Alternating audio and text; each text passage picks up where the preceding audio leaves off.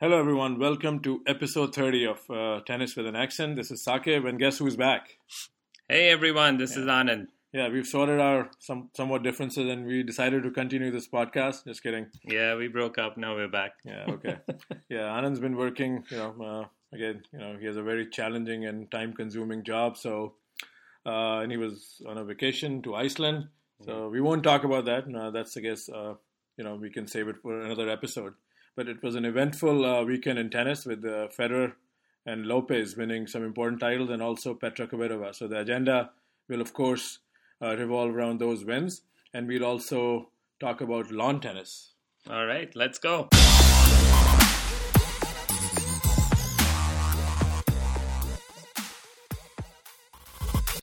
So, Anand, where do you want to start with? It was, uh, uh, you know, a big week in tennis leading up to Wimbledon. Yeah, let's start off with a big story. Really, for me, was uh, Kvitova uh, winning in Birmingham. Uh, she beat Ashley Barty. Uh, but the big backstory, Saqib, as you know, is that um, Kvitova was attacked um, at her home. Uh, this was, uh, if I'm not mistaken, about eight months ago. Yeah, something like that. I think during December. Yeah, and she actually uh, she was attacked, and um, then she actually fended off her attacker, who stabbed her in the hand. Um, she actually lost a few tendons, uh, had surgery, and most people thought that she wouldn't come back and play again. Uh, and here she is back playing at the highest level. Uh, one of the things that's amazing is she's still not back at 100%. She says she still can't feel a couple of her fingers. And uh, winning in Birmingham, I think, was an incredible result. Well, this is uh, without a doubt a very incredible story. Even it goes beyond tennis, and it says a lot about her resolve and focus, and the ability to come back this early. And I'm sure there are some mental scars, which uh, which is quite different than what happened to Seles, because Seles never got a chance. It was during a match, but Kvitova, what a remarkable It is, and you know, the, I I was I, this actually reminded me of another tennis player, um, Anna Chakvetadze. Do you remember her? Yeah, she's been doing some commentary. I reached out. uh, Yeah, so this girl, she was 20. She was in the top five, made a semifinals of a slam. Things were looking great. She was the next big Anna on the tour. And um, she was attacked at home too. Her, she and her parents, she was tied up um, at gunpoint, and her parents were uh, beaten up and they stole a lot of money. Um, Anna was traumatized and she said she never recovered from that incident. Um, she never got back to the top 10 after that. Um, I'm just saying these players are so vulnerable. Um, Kvitova, she's a top player, but she doesn't have any kind of personal security when, when she's, um, you know, at home or uh, away. And a lot of people know who she is. So she's definitely a target in the in the situation, and that that's something I think most players they're alone um, and and you know they're they're going around traveling around making their own plans and um, it it just it just puts that into focus Uh, okay, let's talk more about her tennis. Uh, what do you think? Uh, d- does this win really make her a Wimbledon favorite? I, I always thought uh, Kvitova is one of those players who she's for me the female Ivanisevic uh, in terms of a game. Um, at Wimbledon, she's got the game to win at any time when she turns it on. Uh, She's won it twice already, so yeah, and so did Goran, right? And he he almost won one more, I would say, against Sampras. Um, the the thing with her game is that she is so on and off, but um, it's tailor made for grass. Uh, the lefty serve, uh, she she's a great volleyer too, and she's got some of the biggest ground strokes in the game. And uh, guess who's out? Serena Williams. and uh, I think the break in a way helped uh, Petra because she's kind of a hot and cold player. I remember listening to uh, Tennis Channel match with her. I think last week when women's tennis was on TV. Uh, someone said, I think it was Mary Carillo who said, uh, Kvitova, Kvitova's coach likes this hot and cold uh, strategy. They don't mind her losing some matches. Obviously, it's not a strategy, but then they think when she can hit her stride, she's as good, you know, a player to beat anyone and just go through the field. So, you know, this incident, of course, very unfortunate. Uh, we're lucky to have her back, but I guess this kind of, you know, she's that kind of a player. Once she catches momentum, she's very difficult to stop. And you're right, Serena gone, and even uh, Sharapova not playing. So this is uh, this is like a good opportunity. I know. I mean, the women's draw is wide open as always. Uh, I mean, Ostapenko won the French Open. Um, I don't see her coming back and winning Wimbledon right off. But um, th- that I think it's it's showing how wide open it is. Mm-hmm. Uh, a player like Kvitova has to be looking right now at going deep in this uh, this Wimbledon. And one more thing, I mean, I, I I cannot say this enough number of times. Coming back, even if he she wasn't hurt, she didn't go through all this trauma. It would have been really hard. Uh, we we praise people like Rafa and Roger for doing this. She came. She's coming back from something very serious and even life threatening. Um, so every match for her is going to seem really special. Um, she's going to feel some pressure. I think some nerves. Um, and and I think I, I, just have to applaud her for uh, for doing what she's doing. No, agreed. This is like a second inning, the second tennis life for her. So, yeah, kudos to her, and it's uh, it's it's probably the biggest story in tennis right now. Biggest story, and that's who I'm rooting for this Wimbledon. All right. So let's talk about the other winners. I mean, what do you think of Roger Federer's win? Uh, was there any doubt in your mind after he lost to Tommy Haas last week in uh, Stuttgart that uh, his st- status as Wimbledon favorite is in jeopardy, or you were cool, calm, collected like Fed himself. I mean, let's let's face it. We after what we saw at the Australian Open, we know that Roger was not going to go away. Um, he's he's definitely looking relaxed and warmed up. Uh, the loss to Tommy Haas was interesting. I mean, it was his first competitive match coming back, but Haas has always given him some trouble. Um, he beat him on grass last uh, the last time they played. Yeah, and um, he's his friend. I mean, maybe the intensity was not not there uh, first match coming back, but but he showed that he had it when when he needed it. It's interesting you bring the friendship. That kind of also puts in perspective the dilemma if the Zverevs have to play each other or what the Williams feel when they play each other. You know, if, if playing a friend can soften you up, I'm not buying it, but if the thought does uh, cross Federer's mind. So it must be hard playing a sibling, which again has been documented and seen over the years. I, I mean, let, us see. I mean, if this was a Grand Slam, uh, I, I, I don't think Federer would have let up against okay. Tommy Haas. Right. But but this is you know uh, all said and done. It's it's a warm up. And he's playing him the first round. Uh, Tommy Haas is a nice little story going for him himself. And yeah, these results happen. And one more thing I would like to add about Federer, I think we're so used to seeing him play pretty and uh, effective and you know all these adjectives that come to mind that kind of tennis. So his match against Khachanov in the semifinals a lot of people kind of were skeptical if this is the Federer that's going to show up is not going to be good enough at Wimbledon. But the problem is Federer has created this monster for himself. Even in Australia he had these matches against Melzer granted it was the first match after the comeback and then even against Noah Rubin he was his tennis was kind of all over the place by the Fed standards but guess what? Then you know he just turned up a notch against Berdych and rest his you know tennis history. So here also, I think the next day he just came out firing against Zverev. And we have to realize, I think after 13 or 1400 matches, whatever Federer has played, you cannot play at that level every day. And you can't. And it's it's a good thing he's getting those demons out of the way in, in matches like these. I mean, you don't want that that to happen. Say if he's in a quarterfinal against uh, you know Wawrinka or a um, I, I, think this this was the ideal kind of situation for him to, if if he had any doubts coming back, uh, for him to kind of uh, push himself a little bit and, and get through that. Fair enough. So the other person who won this week was Feliciano Lopez, and I'm kind of very impressed as how he has turned his career around because uh, this is a guy you know who plays throwback tennis, and I remember clearly early days of his career, Brad Gilbert would say often that his backhand is one of the weakest shots in the top 100, and there was a playbook was on just to go at his backhand and win a rally. And this is a guy who's really, uh, on, in this era where surface uh, homogenized, the game is more physical, he kind of had a 90s game big serve, big forehand, decent volley, an unusual Spanish talent who, who, who did not choose clay as his preferred surface. And to see him winning in his, uh, you know, he's 35, same age as Roger, it was pretty phenomenal. Yeah, right? definitely. I mean, one of the things that's that's awesome about the tour right now is all of these thirty somethings doing really well. Um, we just saw a couple of thirty somethings play the uh, the French Open final, uh, but all credit to Eflo. I mean, uh, Saqib, you and I were just chatting about Lopez, how we watched him um, in the 2004 U.S. Open against Lleyton Hewitt.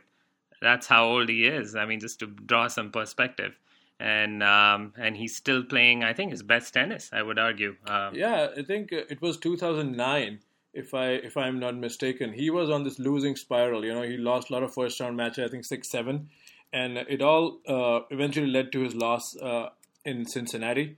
I think the legend goes he goes up to the umpire's microphone and says, "I'm looking for a tennis lesson." So this is a guy who was very fragile not that you know most tennis players don't uh, have not gone through that kind of a lull or uh, you know where they're lacking self belief. But you look at his stats on the ATP World Tour. Last three four seasons, the guy is putting on thirty plus win season, which is commendable. So yeah. I mean, him winning this tournament, being three time Wimbledon quarterfinalist, two time Eastbourne champion, this this was emphatic, and he beat a guy Marin Cilic, who's you know one of my outside picks to win this year. So for Lopez to come back and you know exercise demons of the defeat he held, you know, he had against Dimitrov in the 2014 final when he lost two tiebreakers. This was pretty special. It definitely was. I mean, let me ask you this: uh, I when I think of Lopez, I have to compare him against Verdasco, uh, a guy who's probably the mirror of Lopez in some ways. He's got a big, big game.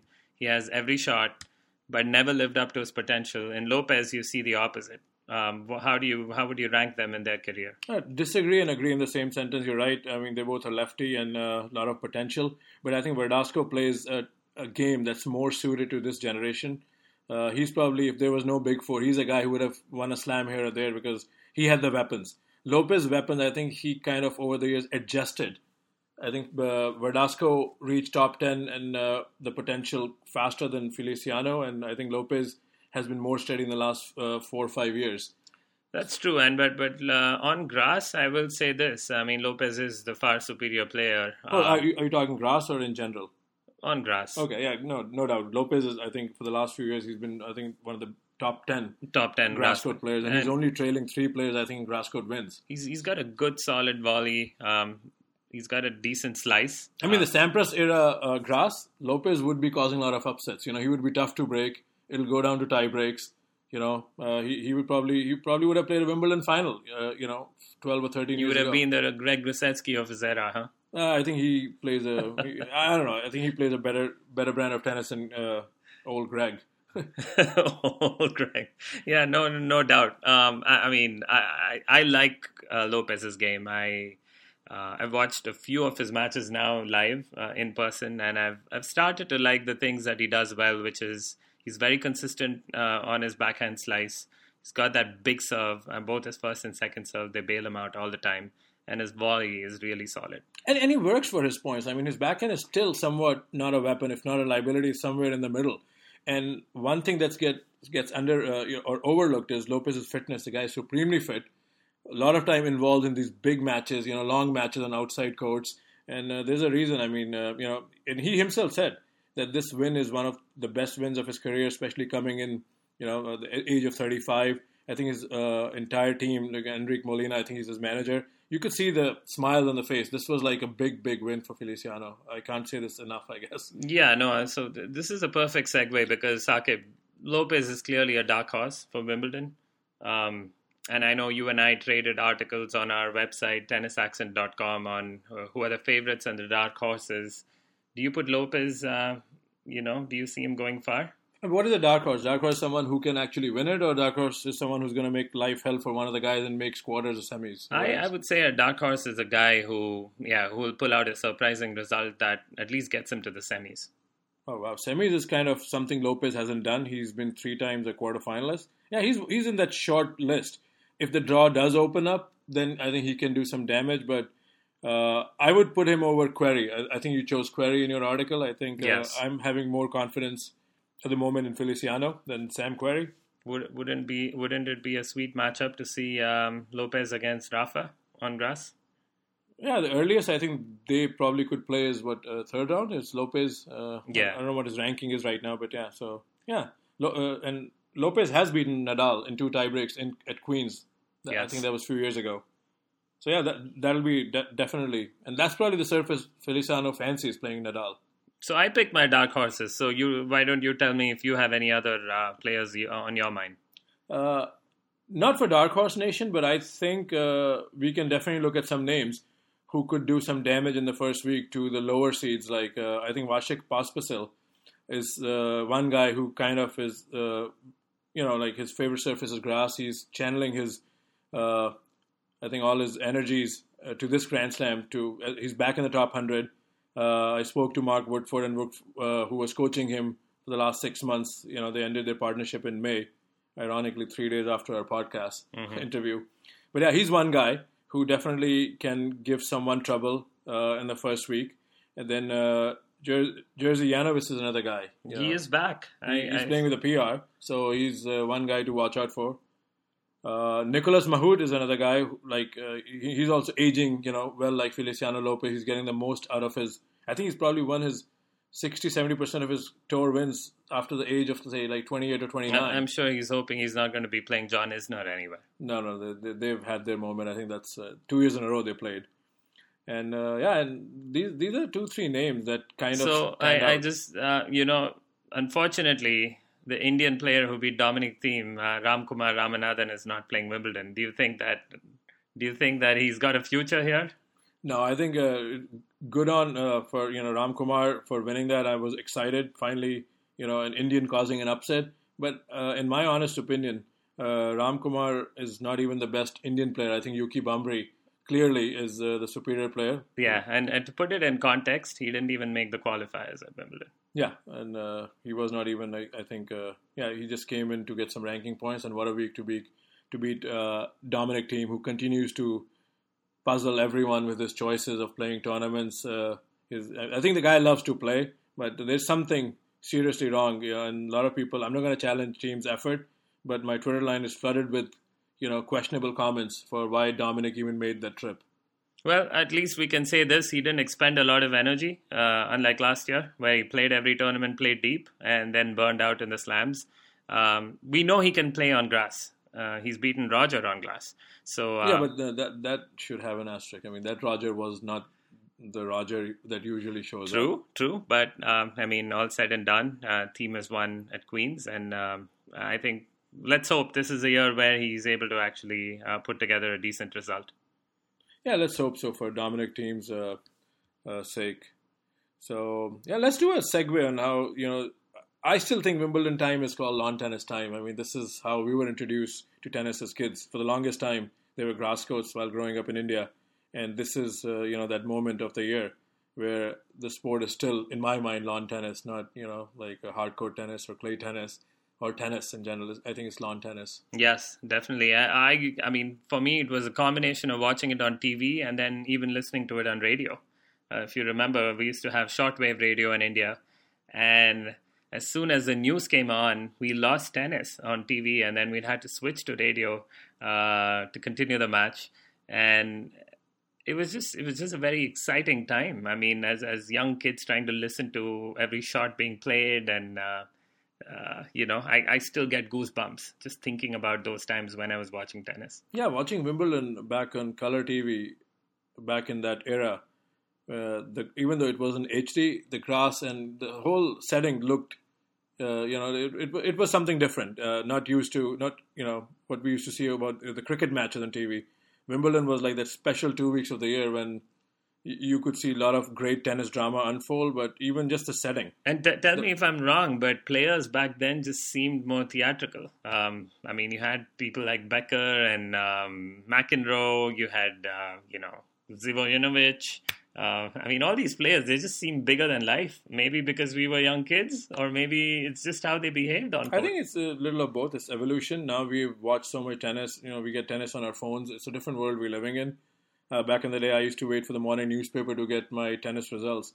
And uh, I don't want to brag about this, but there was a time when we didn't get these stats, and we knew we memorized these head-to-heads, these records. Right now, I have to tweet something, I go Google it just to fact check. You know, like so. This is a different era, but uh, our memory and you know, uh, and you know, recollection of tennis data was very different before internet. So I mean, yeah, uh, probably we're giving too much about our age by saying these things because I think half the people who listen to this they grew up watching. Uh, So Federer or l- I, I know I know we always talk about Becker and McEnroe, the big guys. Saqib, we were talking about dark horses. Who in in the 80s and 90s were you looking at as dangerous players in the draw uh, on grass? Uh, it's, it's hard because uh, to recall those names, but I know like there were some good grass court players over the years. Like uh, as recent as uh, Sampras here, there's a Dutch guy, Sjeng Schalken. I think he did a couple of Wimbledon quarters, if, If, I'm not if any mistaken. of you guys have YouTube, check out Schalken's serve. He's got one of the weirdest serving Yeah, so he was a grass court, you know, he definitely was a snake in the grass, like going by your article. And uh, Wayne Ferreira again, you know, like he was a guy who could play on grass. I would say, you know, he was he probably was like an outside contender. Yes. He had a big game, and uh, even going back to the '80s, uh, Mark Woodforde. I mean, for a couple of years, you know, he made the second week, and so Slobodan Živojinovic, you know, like uh, He was the guy with the big Yeah. serve. yeah, he was the big serve. He's Becker's, you know, rival in aces, and uh, who else comes to mind for? Uh, You know, serves? I one match I remember very distinctly was Boris Becker against David Wheaton. Do you remember that? yeah, the '91 semis. Yeah. Yes, and uh, so David Wheaton too was a very dangerous player on grass, That was a freak result. David Wheaton coming to Wimbledon semis, you know. and I- he, he gave Becker everything he could handle. Yeah, I mean, again, but the the margins were so slim. You know, there were a lot of 40 love games, and that's why five all, four all became so clutch. That's why the Beckers and Sampras's, you know, they would just come through in those matches. And even Todd Woodbridge, I don't know if you remember the breakthrough course. match with Pete Sampras, when Sampras needed three tie breaks to beat him, and everybody was kind of hoping for Sampras to break through because he had lost like first round two or three years in a row. So yeah, those those were some of the great matches. Woodbridge, I will say this. I mean, he was immensely talented. Uh, he just didn't have the the firepower. Um, if if Yeah. the guy was a little, uh, maybe he had a couple of inches on him, he he definitely had the serve and volley game to take him far at, uh, at a place like Wimbledon. So since we are in Wimbledon mode, what are the, some of the uh, best matches uh, or your favorite matches you recall since we're going down memory lane? Well, let's see. There's like so many matches, uh, Saqib. I mean, I don't want to bring up another Becker match, so let me pick a different one, which I thought was very memorable for me. Um, was the Agassi um, Ivanisevic final, um, 1992 Wimbledon. Who are you rooting for? It was very interesting because I started the match rooting for one player, and by the end of the match, I was rooting for Ivanisevic. I started the match rooting for Agassi. I always rooted for the American player. I mean, I, I don't know why, but uh, and So you knew this was going to be your adopted home, I guess. Huh? So you were already work in progress. I mean, Agassi definitely caught my fancy as uh, you know in my in my teens because you know he wore his denim shorts and he came out and played and you know there were all these articles about you know how he was a punk and I for some reason I, I really thought he was going to be something and then he disappeared for a, for a little bit. It seemed like he he took his uh, French Open losses very badly. And then he came back in '92 and played that final, and I was rooting for Agassi. He was clearly the guy I wanted and that was his win. first Wimbledon. No, second Wimbledon. He came in 91, lost to Wheaton in the quarterfinals. I take that back. Right. And so, but the thing is, I just thought Ivanisevic played amazingly well that match, and he deserved to win it. Um, it just so happened, uh, I think Agassi raised his level in that fifth set. Actually, uh, 92 Wimbledon is one of my favorite Wimbledons, except the ending, because I was hoping for a Goran win after since Becker had lost to Agassi in the quarters. Uh, Goran served what 207 aces in Yes. seven matches, and there was a match against Mark Woodforde. I remember again. You know, we keep bringing up Woodforde now. I think in the second round, Goran served I think 30 or 40, 44 aces, and there was a time that even his, uh, Woodforde, you know, held the tennis racket like a baseball bat because he was just not touching those balls. He didn't even have a. He was not even guessing right. Yeah. So that was a special Wimbledon. It had a lot of great matches. I remember uh, a match between uh, I think Ivanisevic and Edberg in the quarters. Sampras took out Stich, and uh, so that that was a special Wimbledon. But my uh, one of my favorite Wimbledon matches is Becker beating Agassi in '95 because I had just moved to States and I was a big tennis fan. Uh, yeah, I watched that match by myself. Usually Wimbledon was like a party at home. Friends would come over and. Uh, I, I have a bookend match for that very same match, but I completely agree with you Yeah. because we we know very well that Agassi had the upper hand in that rivalry between the Now we know. Agassi was reading Becker's tongue. I mean, if had he had he freaking kept his tongue in his mouth, he, he would have won a few more tennis matches. Yeah, that was a special match. I mean, Becker didn't miss a single first serve. Uh, what I remember, what I remember about that match is how well Becker was volleying, uh, because Agassi's returns were pinpoint at Becker's feet, and he would pick up these shoestring volleys and, and yeah, and, drop and, shots. and I don't know if you remember, like it was six two four one. Becker has stopped going to the net even on the first serve, and he was contained at the baseline. And finally, he won, I think, a twenty stroke rally. The crowd got into it, and then he started. You know, it was more convincing. Uh, you know, service holes, and you know, led to uh, led to that win. The bookend match for me on the other side was Andy Roddick beating Andy Murray. Uh, You know, sim- 2009 semis. similar rivalry. Murray had always had the upper hand against Roddick, um, and I really wanted Roddick to win. I mean, Roddick is one of the tragic stories at Wimbledon. I mean, he's he's come so close and he's he's run up against the greatest of all time, unfortunately. Um, and I was rooting for Andy that match, and I, I back of my mind, I didn't think he would actually win it, uh, but he he produced a Becker-like performance. Talking of Roddick, where do you rate Roddick as uh, on the list uh, on the men who did not win Wimbledon between Lendl, Rosewall, Rafter, Roddick? Where do you rate him? Uh, I don't think he's the greatest player that did not win, but he was definitely the greatest grass court player that did not win Wimbledon in my mind. I, I rate him higher than Ivan Lendl on this list. Uh, okay, I kind of have to disagree. We've agreed enough on this podcast. I think Lendl learned to volley. Lendl played in an era with Max and Beckers and Edberg and even Cash, and like with pure grass court exponents were on full display. And Lendl is a man like you know, if he didn't know anything, he would go and practice and practice Remember, he had a new racket for it. He skipped French Open at his peak two years. So to me, overall, I think Lendl, if Wimble, if Lendl was playing this Wimbledon like Korda said, he would have won it. When grass is bouncing, you know, high, there are no well, bad that bounces. Is true. Well, that is true. I mean, five semis and two final. I think that's pretty I, phenomenal. I think I think it's who Andy was up against that makes me feel he was a better player. Um, he gave Roger all he could handle um, in the in the 2009. No, that's a matchup. You know, Andy probably would. Andy probably lost to Roger almost everywhere besides Miami and one win in Toronto. But my point is, Lendl was coming in against like real grass court players when grass played like grass, and it was serve and volley. You know, and Lendl was a horrible. Well, let's let's put it another way, Saket. If if um, Roger Federer was not playing, would you agree that Andy Roddick would have won a couple of Wimbledons? Definitely would have won uh, one, if on, not couple. On the other hand, because Hewitt was there. On the other hand, with Lendl, he lost to quite a few people, not named Boris. No, Becker. but that that was a different. No, he lost uh, three times to Becker, once to lost Mac, to Cash, once to Cash, twice to Edberg. So these are all like that. That's my point. Is Andy Roddick was clearly the second best player on on grass every year, and and he was the second best player to the greatest of all time. No, I mean, I, I know. I think it's debatable. Uh, Roddick was pretty good, but I think he's definitely on the short list. Pat Rafter is another guy who I think should have won a Wimbledon that is, title. He's he's a good pick. Uh, and speaking of Cash, um, the other great match I remember was again back to 1992 was McEnroe against Cash. Oh, second round. That was that's that's how the tournament started. I mean, yeah, yes. Again, and uh, again, I'm a John McEnroe fan. I was rooting for Pat Cash. Not as a commentator, by the way, but I, I was a John McEnroe fan as a player and he was at the twilight of his career and uh, you know that match was very memorable because uh, again it was five sets and he won it um, uh, won it in the fifth uh, six two. All right, so let me throw one more question at you. So all the men who won Wimbledon once, who do you think got the luckiest? Cash, Agassi, Krajicek, Ivanisevic, Stich. I think the luckiest was Ivanisevic. Uh, I have to say this uh, because luckiest me here. Uh, also, my point is uh, who's kind of oh who doesn't deserve doesn't to win Wimbledon. Yeah, I shouldn't say deserve is a strong word, but yeah, you, you said I, it. yeah, no, I, I, I would say uh, in my mind, I, I, it, it has to be between Krajicek and um, and Cash, but I will say it's Krajicek.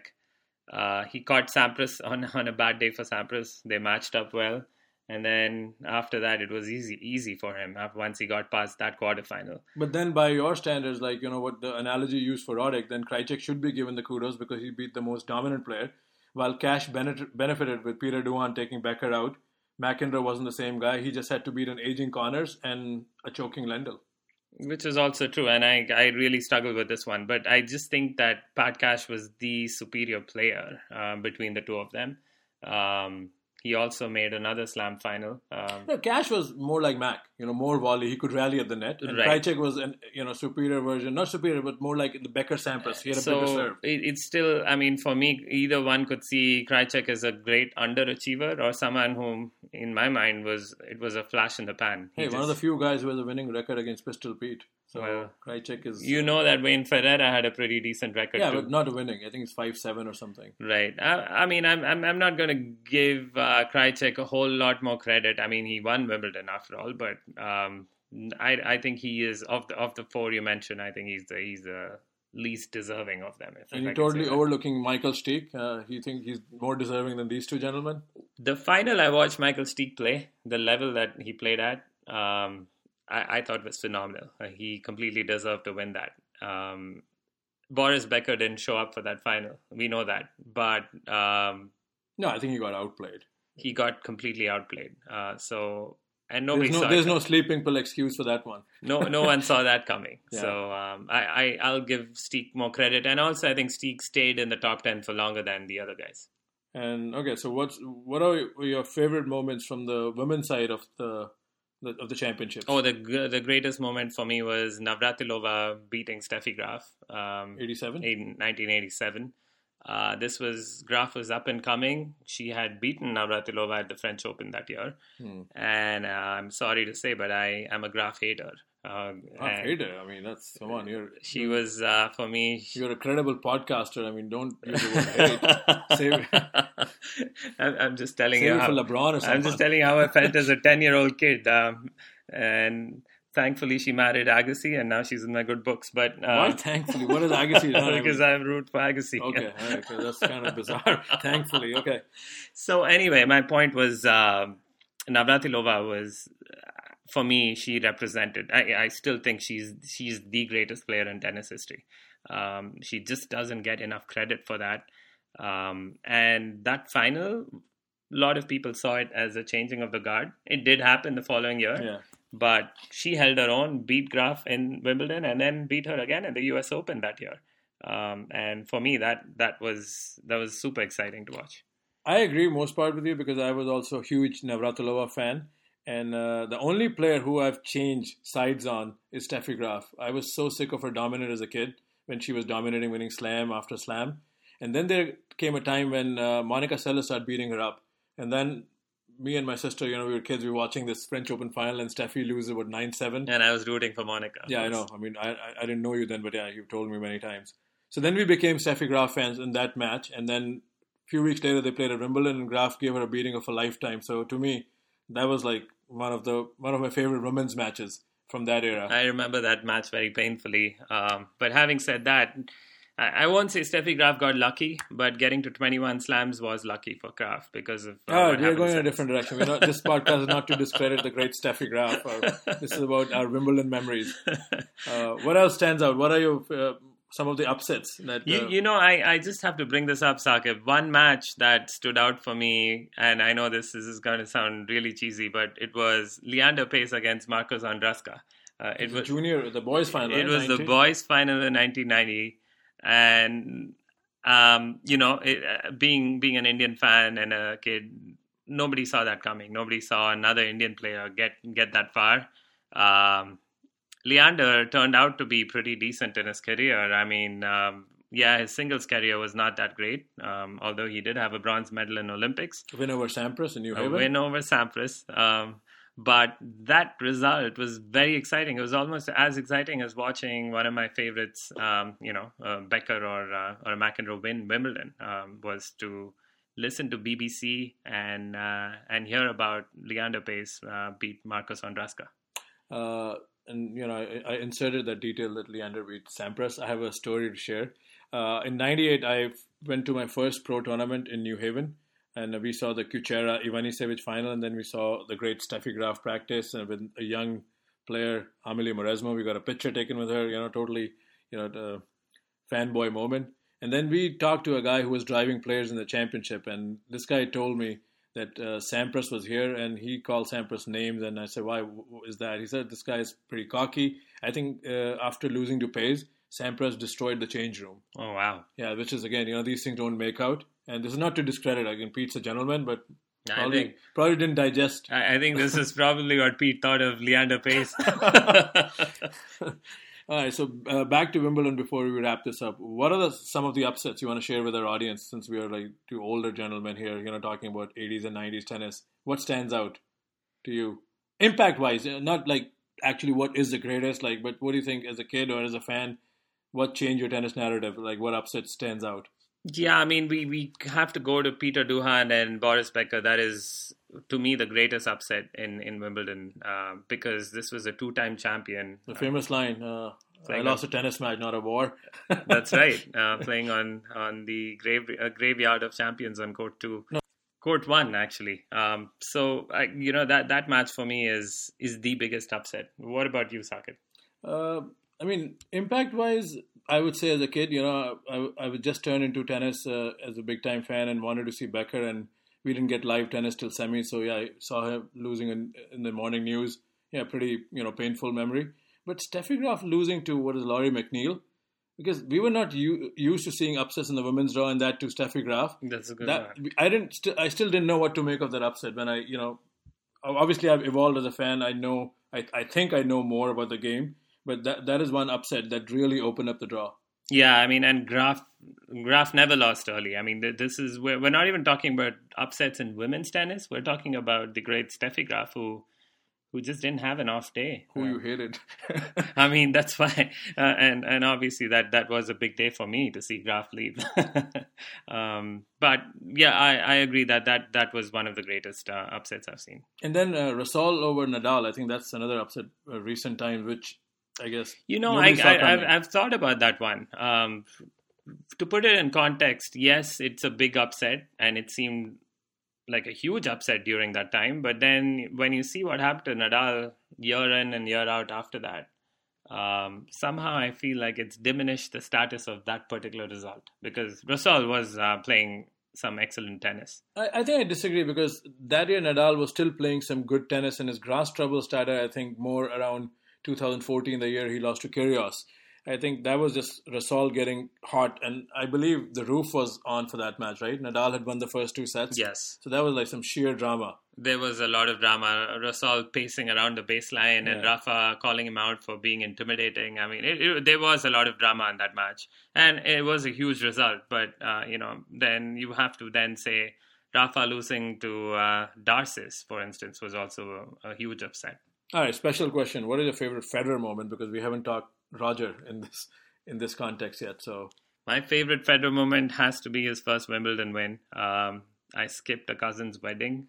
We had gone there to actually for the wedding. Or oh, the Philippoussis final. The Philippoussis final, and um, and we, you know, my cousin and I, Vinny, who was on the podcast a few weeks ago, uh, we just made the executive decision to say, you know what, she's gonna get married. Everybody's gonna be there. She's not gonna notice we're gonna be around. That's very nice of you guys. And uh, uh, she doesn't listen to this podcast. And uh, yeah, well, I, I, hope she doesn't either. Uh, but but you know, it it was my favorite moment because our decision was so vindicated. Um, mm. That that was that was big. Yeah, one of my favorite moments was the 2004 final against Roddick because uh, uh, I must admit, you know, I was not a big fan of Andy Roddick, and to me uh, Federer losing to Roddick was probably like uh, one of the worst feelings you can you know have on a tennis court as a fan. So when he came back after several rain, rain delays, because Roddick was really playing, you know, he was hitting the ball extremely hard. That, that was match. the one match where I think Roddick could have won, even though he played that big five setter in 2009. I never had the feeling he would actually pull it off, but 2004, I mm. actually thought Roddick had a shot. And the other one is uh, when Federer came back to beat Benneteau in 2012 Wimbledon because uh, you, I felt like this is a year he's been playing really well, and all of a sudden, you know, he's losing two sets to Julien Benneteau. I'm sure, uh, or he was down two sets to one, but yeah, he was pretty much close to being eliminated. So that match stands out. What about so? I mean, I know it doesn't sound like much of an upset, but what about Sampras losing to Krajicek? Uh, it was a huge upset because we were also not used to seeing Sampras lose, but uh, Krajicek uh, had given him trouble outside of Wimbledon as well. Sampras just did not like the Krajiceks, the Philippoussis, the guys who were serving as big as him. Even Stich had some decent results against Sampras. So that was a typical player, uh, that style of play that Sampras struggled with when someone can, you know, you know, uh, play big boy tennis against him because that's something his medicine to rest of the tour. So to answer your question, it was an upset, but I wouldn't put it at the same level because Krajicek was a pretty, you know, good serve and volleyer and a big serve guy who was expected to do well at Wimbledon. So you know, speaking of Federer's first win, another thing that I, um, you know, that things opened up for Federer at that time uh, was Lleyton Hewitt losing early uh, in that Wimbledon. Uh, if you remember, to Ivo Karlovic. Yeah. Uh, that for me was one of the great greater upsets of that time. I mean, nobody had heard of this guy. Yeah, and he said he was serving out taking, of a tree, taking out the defending champion on the opening Monday. Yeah, so that was and Federer struggled against Hewitt in the onset of their career. At, right? at, at, that time of their career. So things, I, am not saying Federer wouldn't have beaten Hewitt. I think he would have. But, uh, you know, things kind of worked out in, in a weird sort of way. But it was one of the biggest upsets that caused it. All right, so that was a good trip, uh, memory lane, and I hope uh, we didn't bore some of you with this uh, uh this kind of a chat. Yeah, so we, we should be back again with, with a preview of uh, the Wimbledon once the draw comes out. Yeah, I think I have to catch hold of you uh, when wherever you are, Detroit or Iceland or you know whatever your destination is. We have to do one, I think Friday evening, if not no later than Saturday morning, and then we can you know give our two cents on what's going to happen at the championships. So yeah, thanks for listening, everyone. And uh, like Anand had mentioned, we have a website where we post these, uh, host these podcasts, and there's a blog page where we both occasionally contribute. We try, we'll try to be more regular. Yeah, do check out our latest posts. Uh, Saqib and I have picked our favorites and dark horses for Wimbledon coming up. And also a request, whoever's listening, I know there's a steady uh, listening base, at least consistent listening base. That you know, and thanks for the support by tuning in so please make it more engaging by dropping in your comments. And even if you think, you know, our comments are, you know, what are we smoking or, you know, we don't know tennis, even just don't abuse, but yeah, share, share, share your comments if you, if you agree or disagree with this, because this will uh, help us make better at producing this kind of content.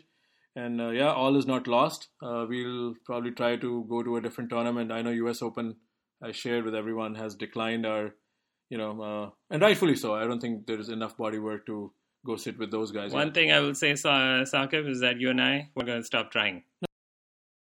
So anyway, enough of banter and enough of uh, unnecessary chatter. But yeah, just give uh, give a listen to the podcast and check out our page and blog. And uh, we thank uh, we thank you all for the support so far you've shown to our podcast. We've completed eight months now.